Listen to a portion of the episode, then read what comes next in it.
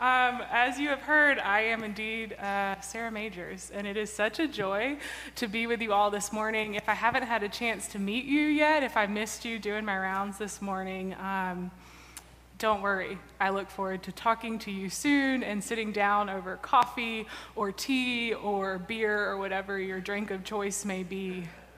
Um, my great hope in being here is just to just to love you all and get to know you and do life together in Jesus' name. Um, whatever you've heard about me, the rumors are like 100% true, good or bad, probably.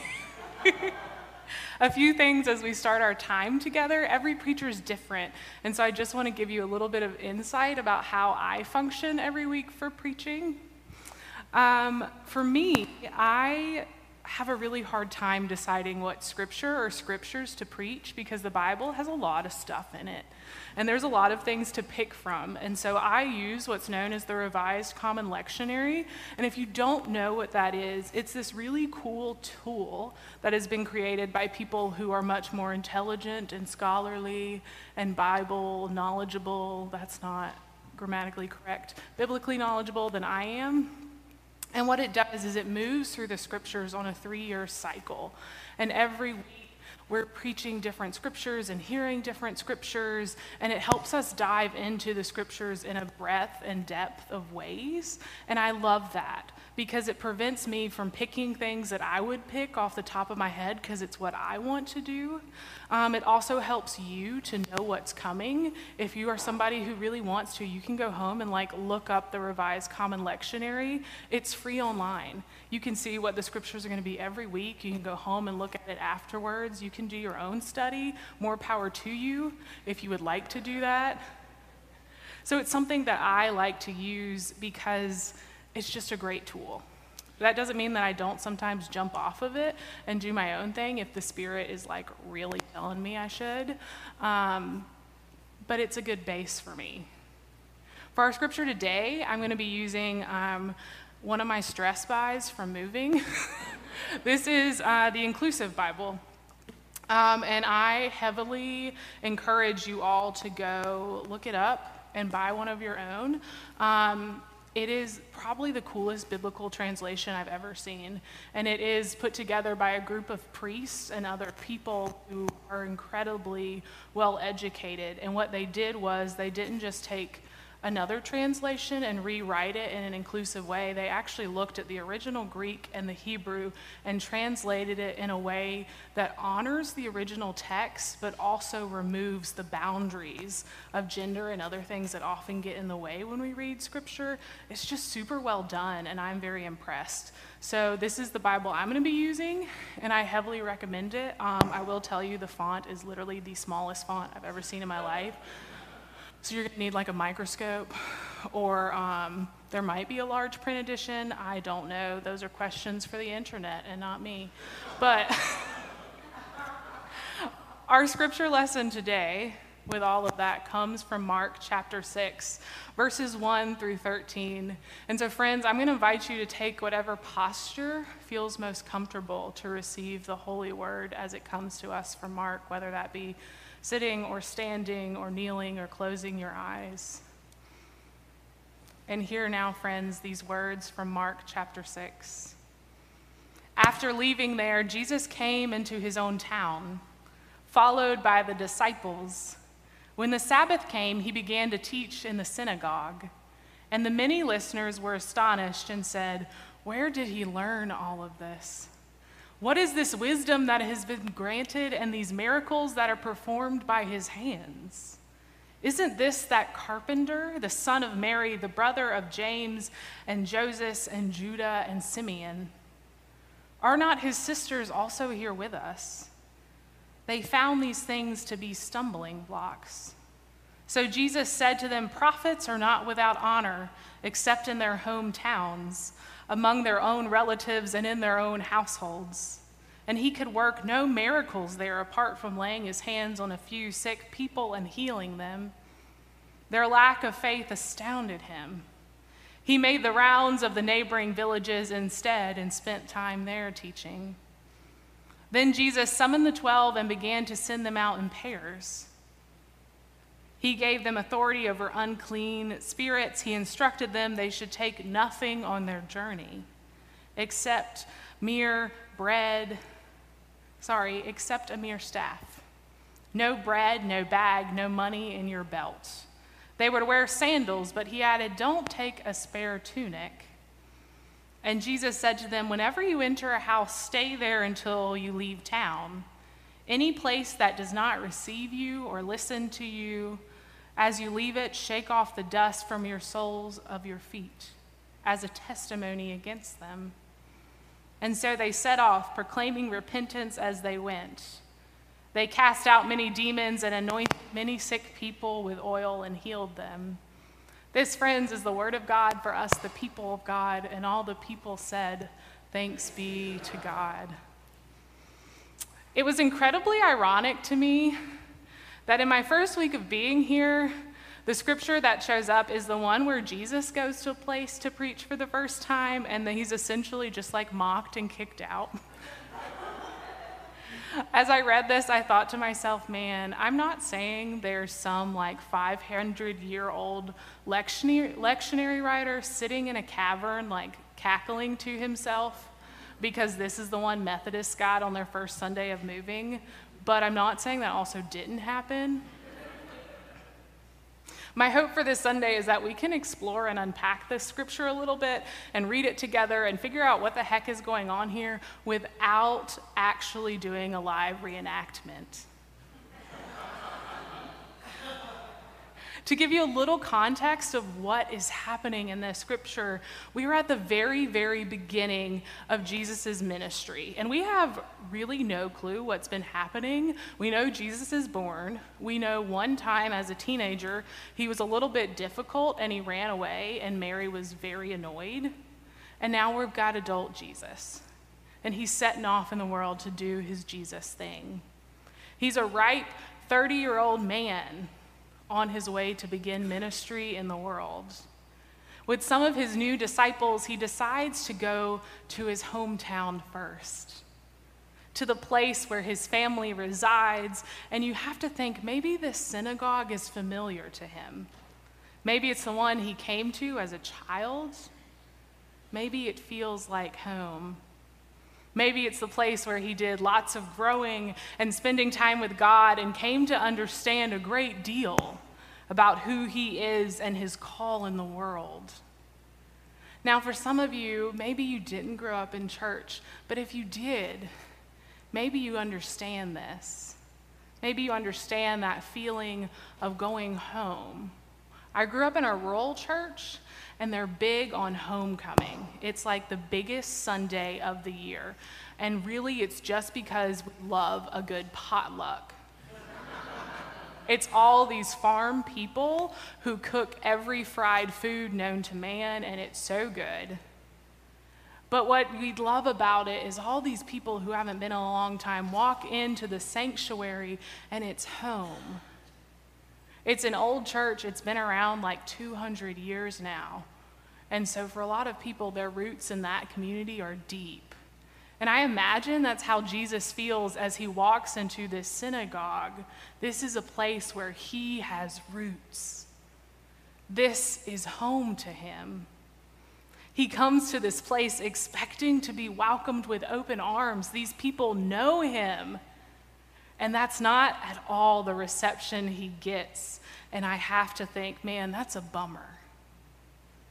When you walk into home and realize it's not home anymore. Jesus begins to teach in the synagogue he has come to, and the people are not at all here for it. They're not interested in what it is he has to offer. Instead, they're like, Who does this guy think he is? Where did he suddenly get the authority to teach and preach? Show me your credentials, Jesus. You're not qualified for this. He's not a scribe, he hasn't spent tons of time learning. What good has he ever done? The problem with this story is that Jesus' hometown friends know him, or at least they think they do. They think they know who Jesus is, And it's not someone who's capable of being a preacher or a teacher or perhaps even any kind of man of God. They've known him for a very long time. They know his family. They see him as the, just the child of a regular woman, the child of Mary. And they leave out that he's the child of Joseph. Because in their eyes, he's not. Their family is not important or of any kind of large means. Clearly, Jesus is one of a bunch of children. We get the names of his brothers, and then he's got all these mystery sisters that the Bible thinks are not important to name. Jesus, more than anything in this hometown, is a bastard child. And that's important to remember. While we know Jesus is the Son of God intended for Mary to have, for the town they are in, Jesus was a scandal. They all know him, they all know the story. They know Mary wasn't married, but she wound up pregnant. Jesus is a nuisance. He's born out of wedlock. He's the son of a woman who I think people in common terms would call a whore. And Joseph was kind enough to marry her anyway, kind enough to do the right thing when she wound up making a mistake. That's how this community sees Jesus. He's not accepted by these people. While they might know him, they don't welcome him because of what they think they know about him. They don't want him teaching or speaking in the synagogue. They don't want to hear what he has to say. And truthfully, it's laughable now, right? This is the literal Son of God in God's house, being judged by people made in his image and deemed not righteous enough. These are people who are looking at the man who is their Savior and saying, nah, not that guy. He isn't holy enough. He isn't good enough. He isn't educated enough or experienced enough or capable of being a servant to the Lord. He's a product of sin, and he couldn't bear any good fruit. They take great offense at Jesus' attempt to preach to them. They reject him. They refuse to sit there and let him do his thing. And it catches Jesus off guard. He genuinely thought these people would embrace him, and they do the opposite. And while we don't get a deep glimpse into how Jesus feels in this moment, I can't imagine the depth of that pain. When the people you think will welcome you don't. When the people you think will listen to what you have to say, say that you have nothing to offer. There are things here in this story, there's so much that I just want to point out to you. The first of which is that I am not comparing myself to Jesus. It may be my first Sunday here. Like Jesus, I am young. In fact, I'm 27 and ahead of him. No, I'm just kidding. I'm fresh out of ministry. I'm fresh in the world doing my thing. And like Jesus, I'm figuring out what that means. Also, like Jesus, I have a call. And for now, that call has brought me here to do God's work.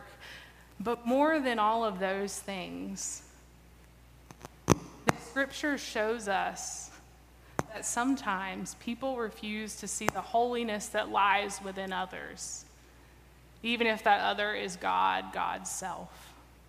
Sometimes people look at another person's body they look at another person's history and say, You can't have anything to offer me. They look at Jesus in this story and say, You don't have anything valuable to offer us or God.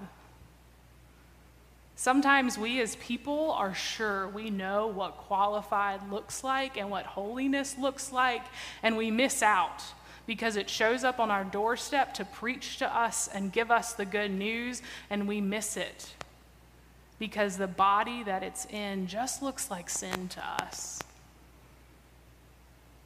I'm not saying that I'm perfect, because I'm not, but I'm also saying it's a joy to be here. It's a joy to preach the word of God to you in the best way that I know how. And I am not qualified because I am just a person. I'm not Jesus.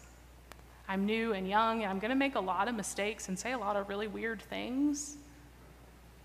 And I hope there's some good in it. In fact, I'm sure there will be good in it because God is in there somewhere. And, friends, more than that, my hope for you is you know that truth is for you too. It's not just about me. The Methodist Church believes in what's called the priesthood of all believers.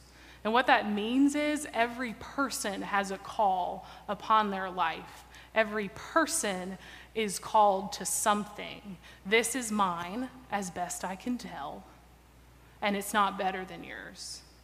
It's just different. In fact, it might be worse. My hope for you, friends, if you have ever been in the same position Jesus is in in this story, if you've ever felt rejected, if you've experienced feeling like people just won't let you be who you are and they won't see your body as holy, no, you're not alone. Jesus himself gets rejected because people think they know who he is and decide it's not good. They decide the word of God can't come out of his body. People, friends, are going to think they know who you are. You're going to think you know who other people are. People will look at you and say, No, you are too fat. You're too queer. You're too broken. You have too weird of a history. You're too difficult. You're not able. You're too much of a screw up. You're too much just in general. Whatever it is you are, people sometimes are just going to look at you and try to silence the holiness that lies within you.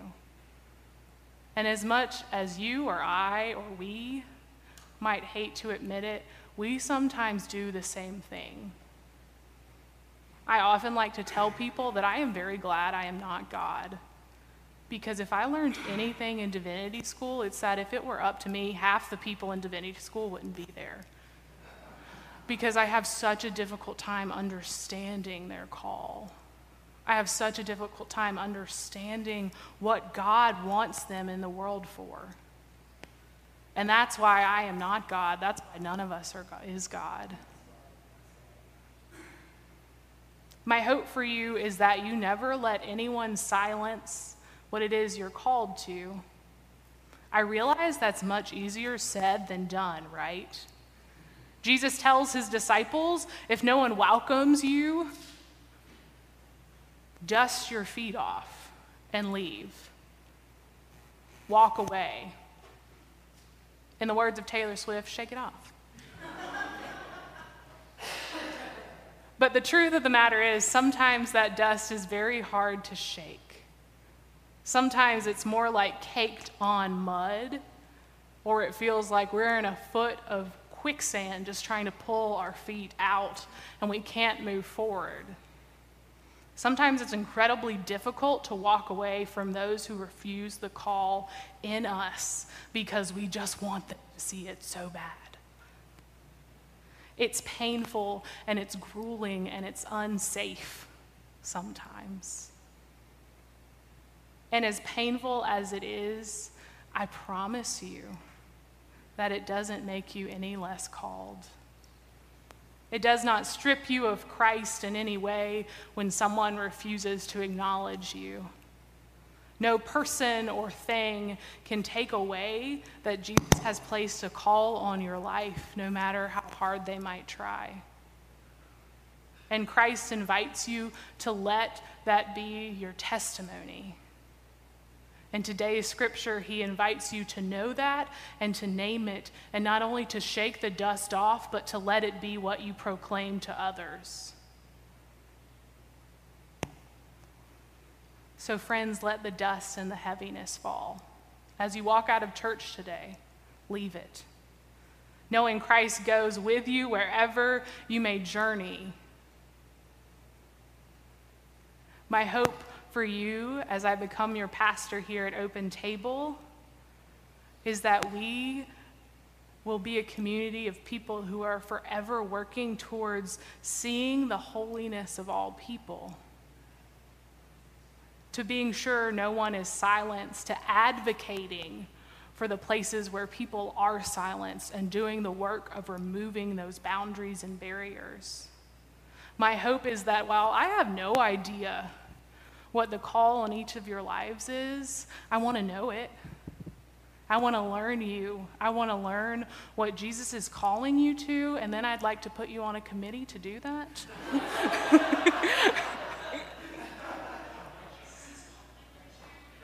I look forward to learning more and more about your call to ministry. I look forward to learning it, whether it's music or teaching or administration or visiting, or if right now your call is just to show up and sit in a pew. Because sometimes that's hard. If today's scripture tells us anything, it's that we serve a God who comes in the form of a brown, poor, bastard carpenter's kid. That is the reality of who Jesus is. We serve a God for whom holiness resides in an unexpected body. Salvation comes through a surprise to the world because it looks like what we didn't want it to. We serve a God who makes all bodies in God's image and therefore capable of speaking the word of God.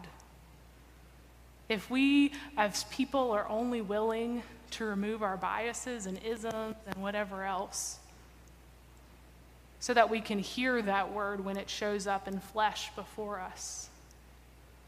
This, friends, is the good news and the challenge of this passage that you have a call, that Christ is for you, that he invites you to shake off the dust and to come with him to follow your call. And he challenges you to be better than the people in this story are when he shows up. So that when he comes to you again, you don't push him out the door and laugh at him.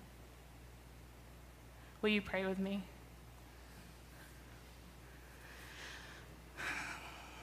Holy God, in the beginning of time, you picked up dust and you made us. You remind us today how painful it is to be rejected by those who we hope to love us. How harmful it can be to be rejected by those who we just want acceptance from, who we want to acknowledge the holiness within us, to rejoice with us in the ways that you lie within us. You remind us that while rejection is painful, it never comes from you, even if it sometimes comes in your name. It's not who you are.